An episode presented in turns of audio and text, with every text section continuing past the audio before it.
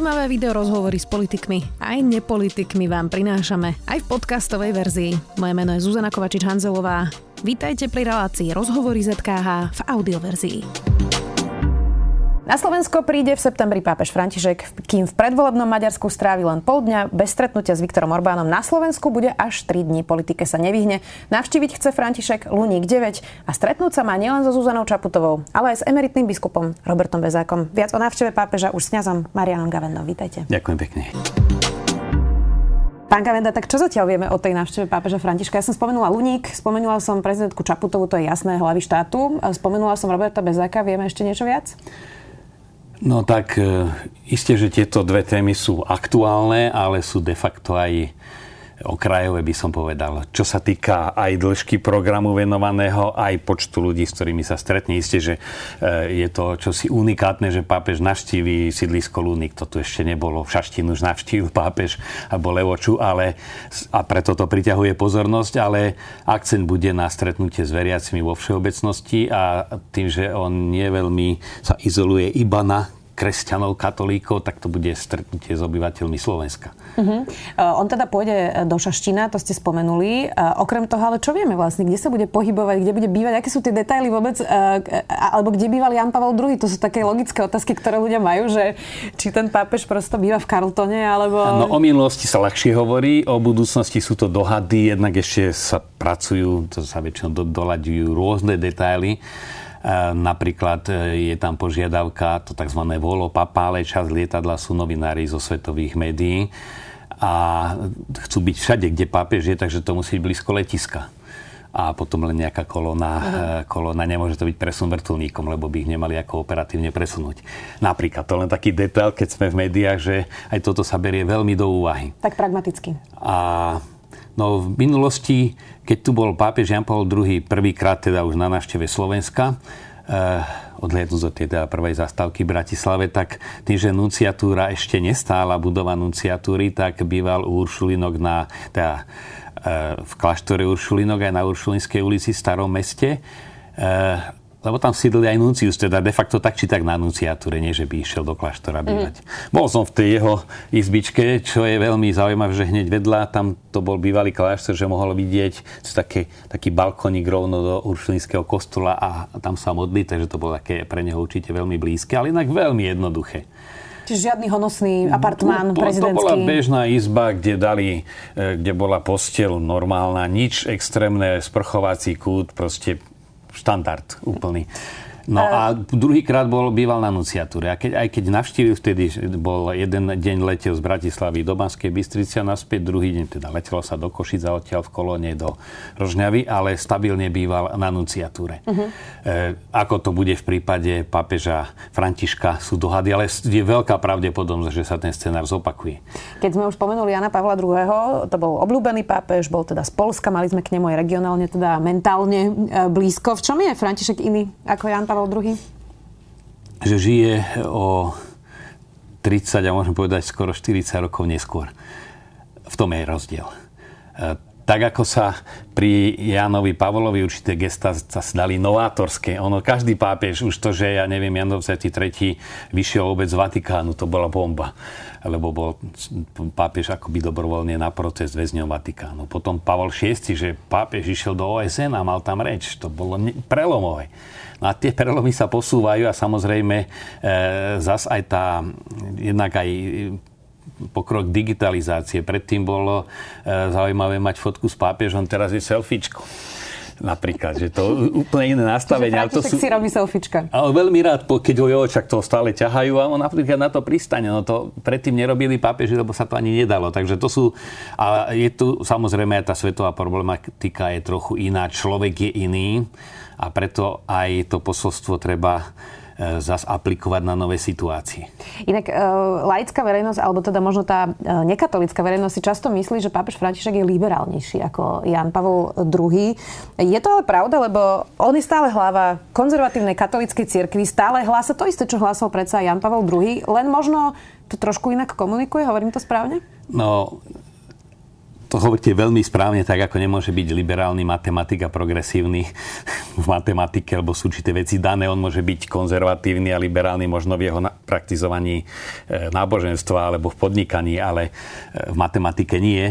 Je tam kontinuita a môže možno nejak, no, niečo nové objaviť, ale e, poviem taký príklad. Som čítal jeden, jednu mediálnu správu alebo článok na Slovensku a tam znelo – na rozdiel od svojich troch ultrakonzervatívnych predchodcov, pápež Františok vyzdvihol a ide citát, že dnes ľuďom verí, ľudia veria viac svetkom ako učiteľom.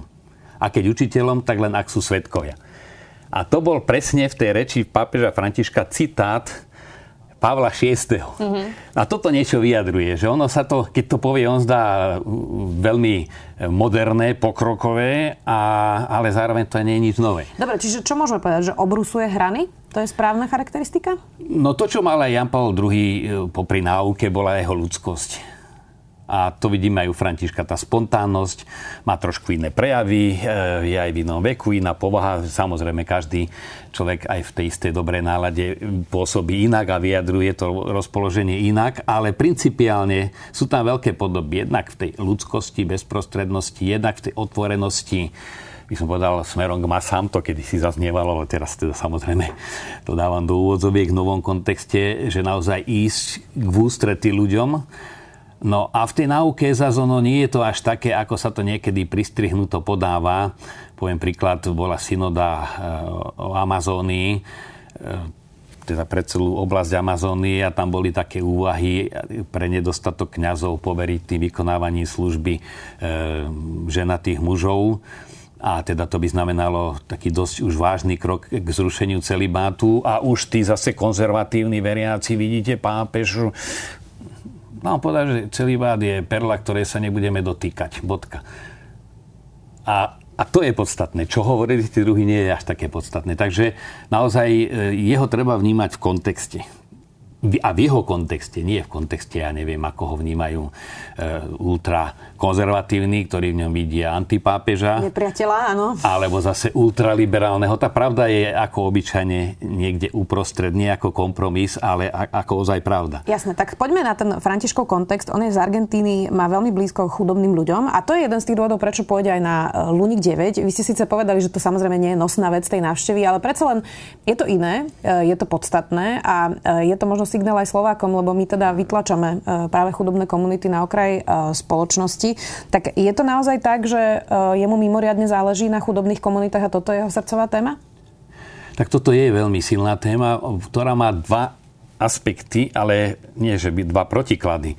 Jednak tá Južná Amerika naozaj je tam ten kontrast veľmi bohatých, a to boli väčšinou Európania, Španieli pôvodom, a teda a potom tie poblaciones, tie chudobné periférie veľkých miest, po ktorých som pešo nachodil sa stovky kilometrov a býval som tam s nimi, tak viem to aj pochopiť, e, tak e, tam bol ten zlomový, lebo práve tieto chudoby a tej, toho pocitu krivdy a nespokojnosti aj toho škandálu tých bohatých a obidvaja boli kresťania, jedna skupina je druhá, viedlo k tej teológii oslobodenia, ktorá e, mala aj kus pravdy, ale snažili sa uchopiť e, ten vietor do plachet marxisti a vnášať tam cez církev revolúciu. No a zase revolúcia, ako nás to učili na tých školeniach, triedna nenávisť ako hybná sila proletárskej revolúcie. No nedá sa stavať lepšia spoločnosť na triednej nenávisti. Nenávisť ničí. A tam bol určitý konflikt a Bergoglio, ktorý bol vtedy provinciálom jezuitov, teda asi najsilnejšia rehola a teraz v celej Argentíny, keď si to zoberieme, takže on naozaj a tam jezuiti v tomto boli neraz veľmi progresívni, žili s tými ľuďmi e, v tých poblaciones a malo to plusy, mínusy, napätia. E, bol tam diktátorský režim, mnohí zmizli a nie len ne, neprajníci politický režimu, ale aj mnohí duchovní, že boli proste e, nejak likvidovaní a nevie, asi 30 tisíc ľudí zmizlo. Tak e, bol do toho namočený úplne bezprostredne. Čiže to je ten to A, ale je tam aj C, B nie je protipol, že on vidí západnú aj Európu, alebo západnú kultúru, ale Európa, ale aj církev v západnej Európe, a môžeme povedať samozrejme západnou, už nemyslíme len bývalý západ, ale aj nás a, a strednú Európu, ako príliš egoisticky uzavretú do seba. A preto on ich až tak pokopáva, že ak nechcete zahynúť, vy sa otvárajte tým druhým. Kresťanstvo je pre chudobných a katechizmus ešte Ratzingerov učí, že márnivé používanie bohatstva je nezlučiteľné so spásou. My teraz robíme mojej farnosti, zberáme eh, na, eh, do, do Afriky na studňu, ktorá stojí asi 10 tisíc eur na vrta studňu, lebo tam voda síce je, ale veľmi hlboko. A to znamená, že asi 10 tisíc ľudí a medzi nimi veľká časť detí bude mať pitnú vodu. Čiže jedno euro znamená jeden človek. No a toto on vidí, že my tu marníme, my sa utápame v svojich egoistických problémoch. No nie je to ale napríklad teda zrkadlo, že my máme stále ešte tisíce ľudí v osadách, ktorí nemajú pitnú vodu napríklad? Že nie je toto ten symbol, ktorý chce aj ukázať tou návštevou? Tak on určite chce aj toto ukázať. Samozrejme, tu zase nemôžeme povedať, že je tu nejaká bohatá slovenská spoločnosť a potom marginalizovaná len skupina Rómov. Tá sociálna nespravodlivosť ide cez celú spoločnosť. A je tu množstvo iných ľudí, ktorí tiež, hoci E, nežijú v tak extrémnych podmienkách, ale žijú vo veľmi nepriazných podmienkach, keď si zoberiete, aký je dôchodok a koľko ten človek dá za lieky a, a čo mu zostáva na stravu. A sú to ľudia, ktorí naozaj to zdravie väčšinou stratili pri budovaní toho, čo sa potom všelijako sprivatizovalo. Čiže tých neprávostí a tej potreby, potreby otvoriť sa pre druhých, aj praktizujúcim katolíkom v rámci svojej farnosti, lebo aj to je riziko. Ja som zbo- zbožný farník, idem na ošu, mám dobrý plat a deti dávam do dobrej školy, ale že ten druhý, čo vedľa neho stojí, nemá. Toho nezaujíma. Tak toho nezaujíma. Mm. Čiže on, on, on chce preraziť celkový ten individualizmus. Samozrejme, e, to gesto, že ide práve na Lunik, e, je aj také pozitívne gesto voči Rómom ako takým že pápež k ním príde, že to je čosi neslýchané. Mm-hmm. Ale je to, chce to čosi povedať, aby sme sa zase nezamerali, lebo veľká časť bežných ľudí na Slovensku na rómskú problematiku nenaráža ale neznamená, že nie sú egoisti a že nie sú, netočia sa len sami v sebe. Takže aby som ten jeho odkaz rozšíril v tomto kontexte. Rozumiem. Mám pre vás aj niekoľko takých nepríjemných otázok, ktoré ale vlastne otvoril pápež tou celou návštevou. A teda dva body ma e, ešte zaujali a to je, že navštívi na východe biskupov grécko-katolíckej cirkvi, to je tiež teda v tom predbežnom e, programe. Tesne pred tou návštevou pápeža ohlásil odchod do dôchodku e, biskup Milan Chautur, ktorý má teda na krku naozaj vážne podozrenie z pedofilie a zneužívania 6-ročného dievčaťa. Hoci teda KBS tvrdí, že odchádza zo zdravotných e, dôvodov, tak e, pápež František vyhlásil nulovú toleranciu aj voči vážnym podozreniam okay. v cirkvi. Um, nastavuje to vlastne zrkadlo uh, pápež, teda možno Slovenskej konferencii biskupov Slovenska, že už mali dávno vlastne vyriešiť niečo, čo nevyriešili a Milan Chautur musel odísť aj preto, že v septembri príde pápež, príde ich navštíviť a nechce čeliť otázkam, prečo Milan Chautur je stále biskupom? Ja si myslím, že on už z vedenia diecezy menovaním eh, eh, Cyrila Vasila, eh, arcibiskupa, to už bolo, čo sa týka vedenia diecezy, vyriešené aj predtým. Pápež o tom vie, lebo však Cyril Vasil bol jeden z jeho blízkych spolupracovníkov. A Viete, no zase tu je rovnako nedoriešená aj výpoveď tej, ktorá ho obvinuje, lebo odmieta vypovedať, totiž sa nalakala, že ono to by mohla skončiť väzení aj ona, ak to, ak to nedokáže. Inak tieto informácie my nemáme, ona v Anglicku žije a tam a, teda v cirkevni no rieši tu... sa tento proces. Ale teraz nejde o to, čo hovorí ona, ale či to nie je zrkadlo... No len ja chcem vlastne povedať na Margo, že to nie je doriešené, je to nie je doriešené, pretože ona odpoved, odmieta odpovedať.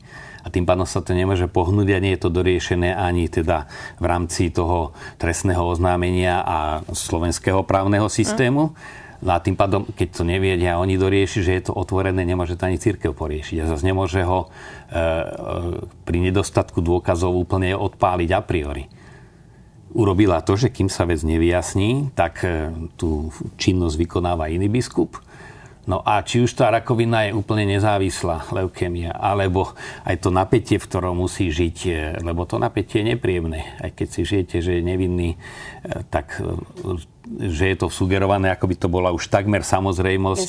Ja len pre zaznam poviem, že extrémne malo obetí detských obzvlášť si vymýšľa takéto niečo, dokonca menej ako 90, teda 96% detí si takéto niečo nevymyslí to, len aby to tu zaznelo. Poďme ešte ale k Robertovi Bezákovi. To je emeritný biskup. Ten momentálne inak pri tej návšteve najviac plní titulky. Je to teda populárna e, osoba. Nedávno mu poslal pápež venec na pohreb jeho otca. Robert Bezák teda podľa informácií chodia v poslednej dobe do Ríma. Uh, už to tak ale asi býva, že v tom programe nie je nič náhodou, čiže keď sa stretne s Robertom uh, Bezákom, je toto nejaká rehabilitácia Roberta Bezáka, alebo to nadinterpretovávam teraz? To by som povedal nad, lebo pápež rozlišuje osobný prístup, a to všeobecne. A téma ku každému veľmi blízky. No a samozrejme, on sa nemôže osobne s každým Slovákom, ktorý má nejaké problémy, stretnúť, lebo sa to nedá. To sa to povie aspoň cez tú omšu a cez tú svoju homíliu. A, ale už keď ide o arcibiskupa, tak ak vytvorí priestor pre stretnutie, tak to je gesto jeho záujmu o arcibiskupa Bezáka ako človeka, ako duchovného. Ale iná vec je riešenie e, jeho umiestnenia, jeho teda by som povedal, však tu ide rehabilitácia spojená teda s pridelením nejakej e, funkcie cirkevnej primeranej tej hodnosti arcibiskupa. Ano nebudú, nebudajú nejakému generálovi veliť nejakej čate, e, čate vojenskej, keď to tak porovná. Že proste on má, je arcibiskup, no a mal byť buď viesť diecezu, alebo... No ale... A, a toto už rieši kongregácia pre biskupov po praktickej stránke a tiež pápež nespraví rozhodnutie len tak, že sa stretne a povie, tak Robko, ja ti dávam diecezu, ja neviem. No. no ale je to nejaký signál? Tak signál je to, že pápež sa zaujíma o každého a nevyhýba sa problémovým situáciám a ľuďom. No ale Robert Bezak nie je každý, to je tá moja otázka. Je to teda arcibiskup, ktorý tu mal nejaký konflikt s konferenciou biskupov Slovenska, rieši sa to už roky, e, ide to pomaly, e, tak asi to nie je úplne bežný človek, s ktorým sa stretá. No, hovorí, že nie je bežný, ale je to tiež človek, s ktorým sa stretá ako s človekom ktorý iste to situáciou, v ktorej sa ocita, trpí, no a chce mu prejaviť svoj záujem ale vieme, že aj keď sa stretol v Ríme, že automaticky to neznamenalo, že sa vyriešila aj celá jeho situácia. Hej, to sa zatiaľ nevyriešilo. Pápež sa ale teda nestretáva s hocikým a vieme to aj preto, že e, odmietol sa stretnúť s Viktorom Orbánom v Maďarsku. Oni majú teda rok pred voľbami. Toto je ten hlavný dôvod, prečo pápež e, sa nestretne s Viktorom Orbánom, alebo teda vníma aj nejaký geopolitický kontext toho, čo v posledných rokoch Viktor Orbán politicky, myslím, v Európe robí. To vám neviem povedať za pápeža. Určite, keď sa robí program, tak sa diskutuje s mnohými ľuďmi. To nie je také, že on si pozrie na mapu a si to porozmýšľa. Tú zásadu nevstupovať do politickej kampane má všeobecne. Ja som si to pozrel, urobil 33 zahraničných ciest a mnohých dve, tri krajiny naštívil, takže na to je štátny sekretariat, ktorý má jednak v tých krajinách nunciov, oni im dajú podnety, má iné kontakty. Mm. No a keď sa takto zvážilo, tak to bolo určite celkové zváženie situácie, lebo zas e, keď tu je pravidlo, že keď je štátna návšteva sa stretá s hlavou štátu, tak sa stretá s hlavou štátu, či to je... Ale on sa nestretne ani s maďarským prezidentom. No. Ale je ten hlavný dôvod, pretože pápež je citlivý na to, aby ho ne, nepoužili v nejakej kampani pred voľbami? Toto je to... To je isto citlivý. A to, to hovorím zase nie, že voči Viktorovi Orbánovi, ale všeobecne. A to do toho zapadá. No a preto sa asi aj rozhodlo, že to bude len e, osobná pastoračná návšteva a nie štátnická, lebo na to už je medzinárodný protokol, keď prichádza hlava štátu, musí alebo je pápež aj zároveň hlavou štátu Vatikánu, ale tu neprichádza, prichádza tu ako pastier medzi veriacich. Na Slovensku je to iná situácia, že on je, je to pastoračná návšteva, akcent je na pastoračnú, ale zároveň má charakter aj teda štátnické návštevy. Bude sa to tak prelínať vlastne? Ako sa kedy? to prelína. No a samozrejme, e, vždy, keď pápež ide na tento typ návštevy a aj predchádzajúci pápež, je potrebné, aby bolo pozvanie zo strany vlády, teda prezidenta a neraz aj ostatných členov vlády a biskupskej konferencie. Nestačí jedno. Musí to byť spolupráca. Musí to byť spolupráca, lebo keby biskupy nechceli a len prezident chce, a to si viete predstaviť, že by biskupy nechceli navštíviť no, keby chcel pápeža. prezident zavolať pápeža, aby si spravil kampaň a biskupy by to nepovažovali za vhodné, aby ho nepozvali. Sú také situácie. Možno zas, aj v tom Maďarsku. A keby ho zase biskupy pozvali, čo Maďarsko ho teda pozvali, e, tak e, odmietnúť prezidenta, no to sa nedá. Buď ide na, iba na pozvanie biskupov, ako ide do Maďarska, a, alebo ide, ako v prípade Slovenska, bude to mať tie charakteristiky štátnej návštevy, e, opätovanie, stretnutie. Vieme, že naša pani prezidentka bola vo Vatikáne e, a zase tu ja zdôrazňujem, lebo také pnutia boli aj za minulých prezidentov, pritom som bol bližšie, či tam vôbec mali ísť a nemali ísť a tak prezident je, reprezentuje, a však všetci ústavní činiteľi, ale najmä prezident reprezentuje všetkých občanov. Predsa len premiér je tu pre všetkých, ale reprezentuje vládnu koalíciu. Ale prezident všetkých, no a tých e, veriacich, ktorí aj katolíkov, ale aj ktorí voči pápežovi majú vzťah, je tu podľa prieskumov veľmi vysoké percento, čiže on tam ide nie ako osoba, ktorú by sme my tu chceli zo Slovenska kádrovať, ale on tam ide ako predstaviteľ Slovákov. A tak aj pápež na každého prezidenta, nielen na našu pani prezidentku pozerá. Jasne, tak priznám sa, že ja som teda nejaké silné hlasy, že nemala ísť do Vatikánu, ne, nezachytila, len bola pandémia, to bolo jediné, čo som teda ja si chytila, ale môžem sa míliť, že ma to iba obišlo. Pápež pravidelne teda, to už sme hovorili, obrusuje tie hrany v náročných témach. Migranti, LGBT komunita dlhodobo hovorí, um, že aj za ťažkými témami treba hľadať vlastne konkrétneho človeka a konkrétny ľudský príbeh a teda napríklad interrupcie nestraší nejakou gender ideológiou a skôr sa tak ako vyhýba týmto polarizačným témam alebo tým možno mm. nálepkovaniam. A tak ako keby koncenzuálnejšie komunikuje, hoci tradičné hodnoty, e, to sme tiež už hovorili. Tak, no e, tu by som povedal, ono to je nálepkovie aj, že je takýto. Napríklad veľmi jasne povedal, že riešiť rodinný problém e, zaplatením nájomného vraha nie je riešenie, myslel na potrat. Uh-huh. Čiže veľmi ostré vyjadrenie. Len e, to do tej nálepky, ktorá o ňom sa vytvára, nezapadá. Čiže tu by bolo treba naozaj si pozerať to, čo on hovorí, čo povedal, alebo v Štrasburgu, že Európa je už stará neplodná žena. Povedať na Európu sú tvrdé slova a že teda nemá perspektívu, ak sa nespamätá. No tak potom ten obrusovač hrán to je len nálepka? Nie nálepka, on je obrusovač hrán, a, ale zase nie obrusovať, že by zahladzoval a nepomenoval pravdu. To, v, tom, v tom sa mnohí mília. Čo má dar, má dar eh, jasného hesla. Samozrejme, stručné heslá majú vždy riziko eh, čiernobielosti. Ale zase heslo je vtedy presvedčivé. Napríklad povedal a v, v, teda v jeho takom programovom dokumente exhortácii pápežskej Evangelii Gaudium, že má taký dojem, že mnohí katolíci sa tvária, ako by bol stále Veľký piatok že ako by nebolo skriesenia, čiže sú príliš smutní. To, taký, to je jeho štýl Inak povedať. Toto, presne mám aj e, túto Alebo, otázku. že ne, bol som veľakrát na pohrebe a ešte som nevidel, aby za rakov vyšiel stiahovací voz. No a to sú, on pomenuje hlboký problém veľmi trefne a to je, to je jeho charizma, by som povedal. Ale za tým sa dá, alebo dá sa tým niekedy už tým, že je to čierno-biele, alebo to musí byť stručné, tak čo pod to podsúvať. Jasné. No inak to bola aj moja ďalšia otázka. Arcibiskup Zvolenský po ohlásení navštevy pápeža povedal, sme malý národ, ale pápež sa o nás dopočul, možno aj cez naše ťažkosti. A e, toto presne, čo ste vy hovorili, nie je ten možno aj regionálny rozdiel Slovákov versus tých, tých juhoameričanov, ktorí sú radostnejší možno v tom prežívaní tej viery, že my sa tu stále bičujeme, hovoríme, kto bude ako potrestaný a, a, a, a že stále máme takéto negatívne e, nahliadanie na vieru a nie takú tú radostnú, ten radostný typ e, viery možno z tej Južnej Ameriky. Nie je to to, čo by sme si mohli zobrať od neho? No, celkom isto. A to ja hovorím po mojich skúsenostiach z Južnej Ameriky už dávno, ešte za, za Jana Pavla a za Benedikta, že keď príde človek z Južnej Ameriky, ale nie z nejakej luxusnej dovolenky, ale teda keď je tam medzi ľuďmi, na Slovensko tu máte den, že ste prišli na pohreb. My sme fakt unavení. Európa tým, že stárne a demograficky vymiera, to je podvedomie, ona nemá tú iskru čo vidíte tam, tie chudobné poblasti, no tie deti to sú ako struny, to žije, oni sú síce biedne oblečení a to je vitalita, to je radosť.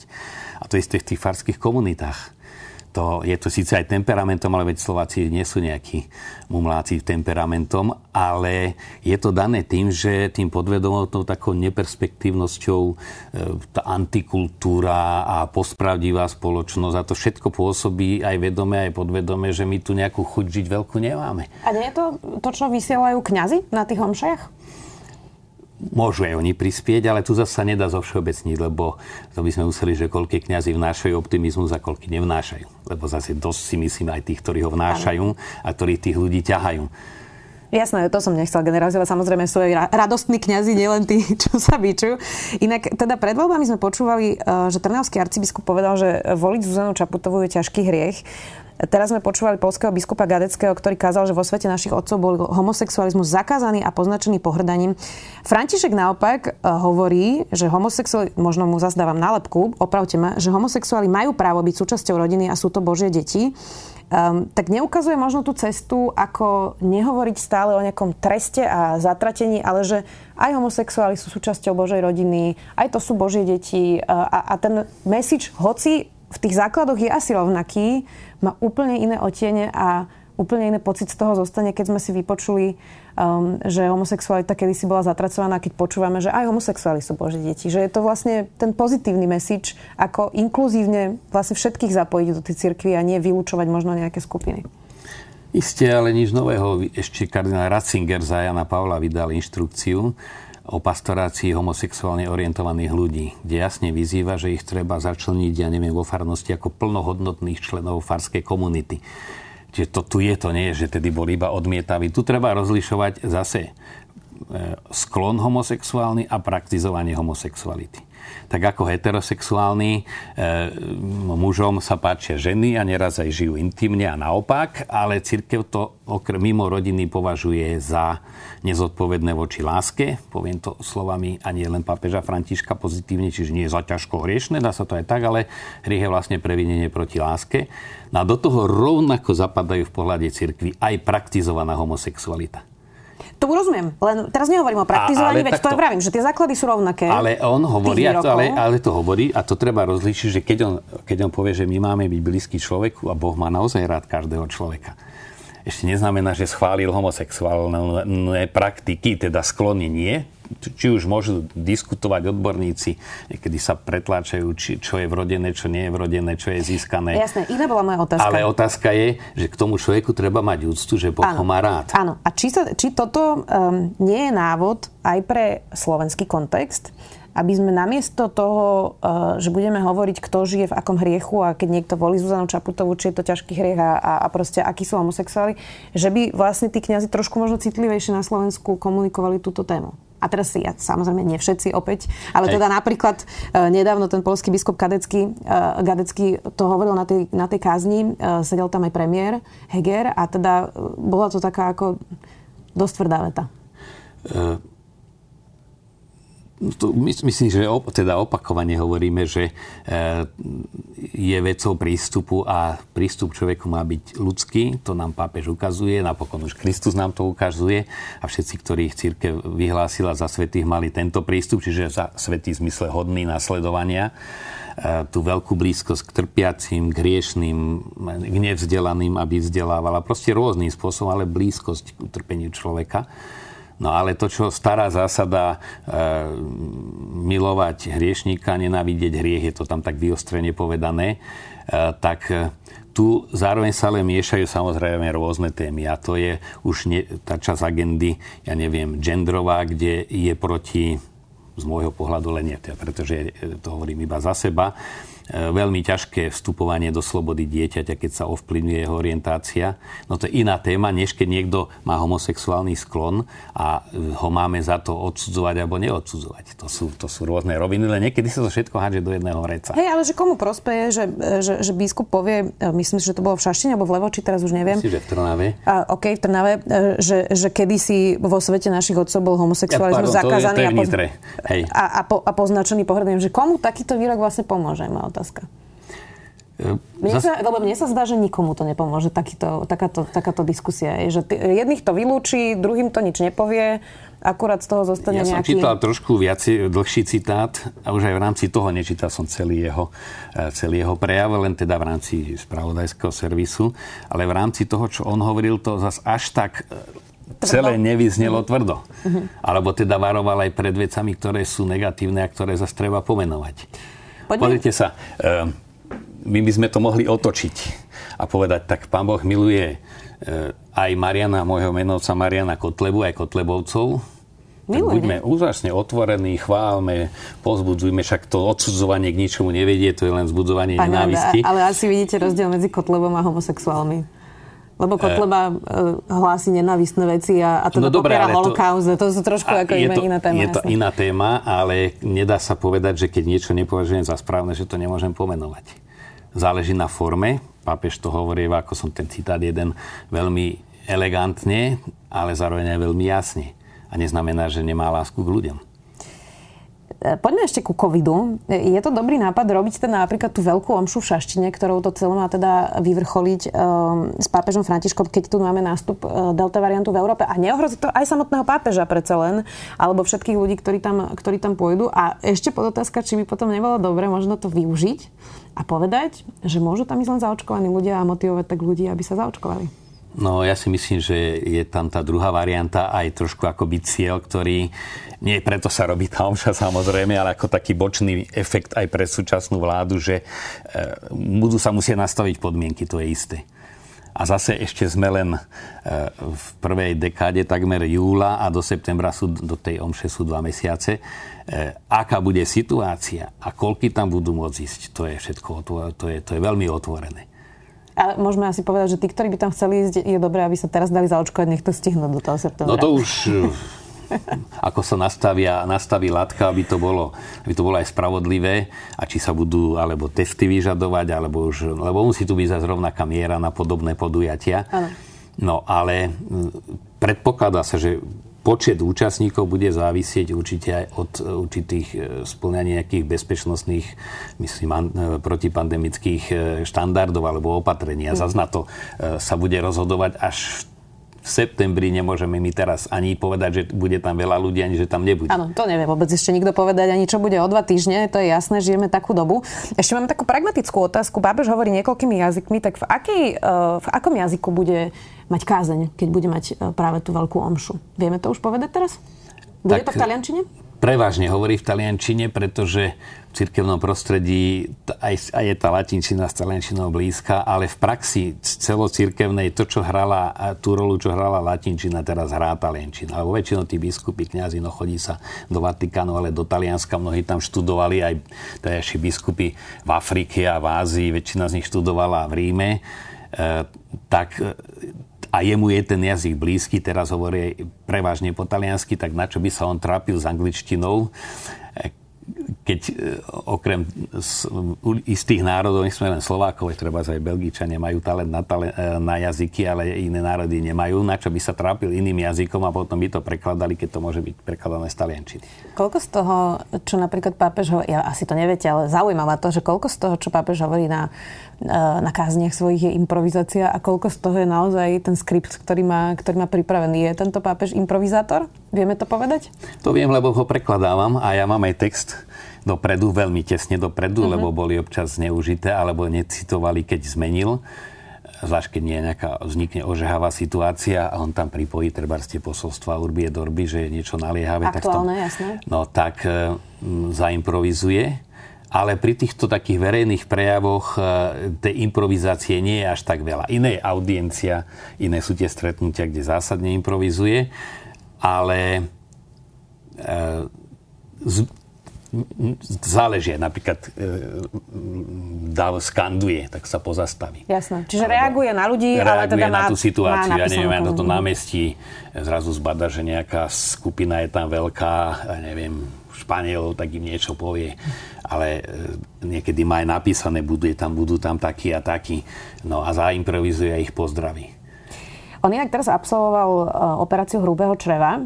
Už má teda nejaký vek. Ako veľmi vyčerpávajúce je e, chodiť na takéto návštevy pre, pre pápeža?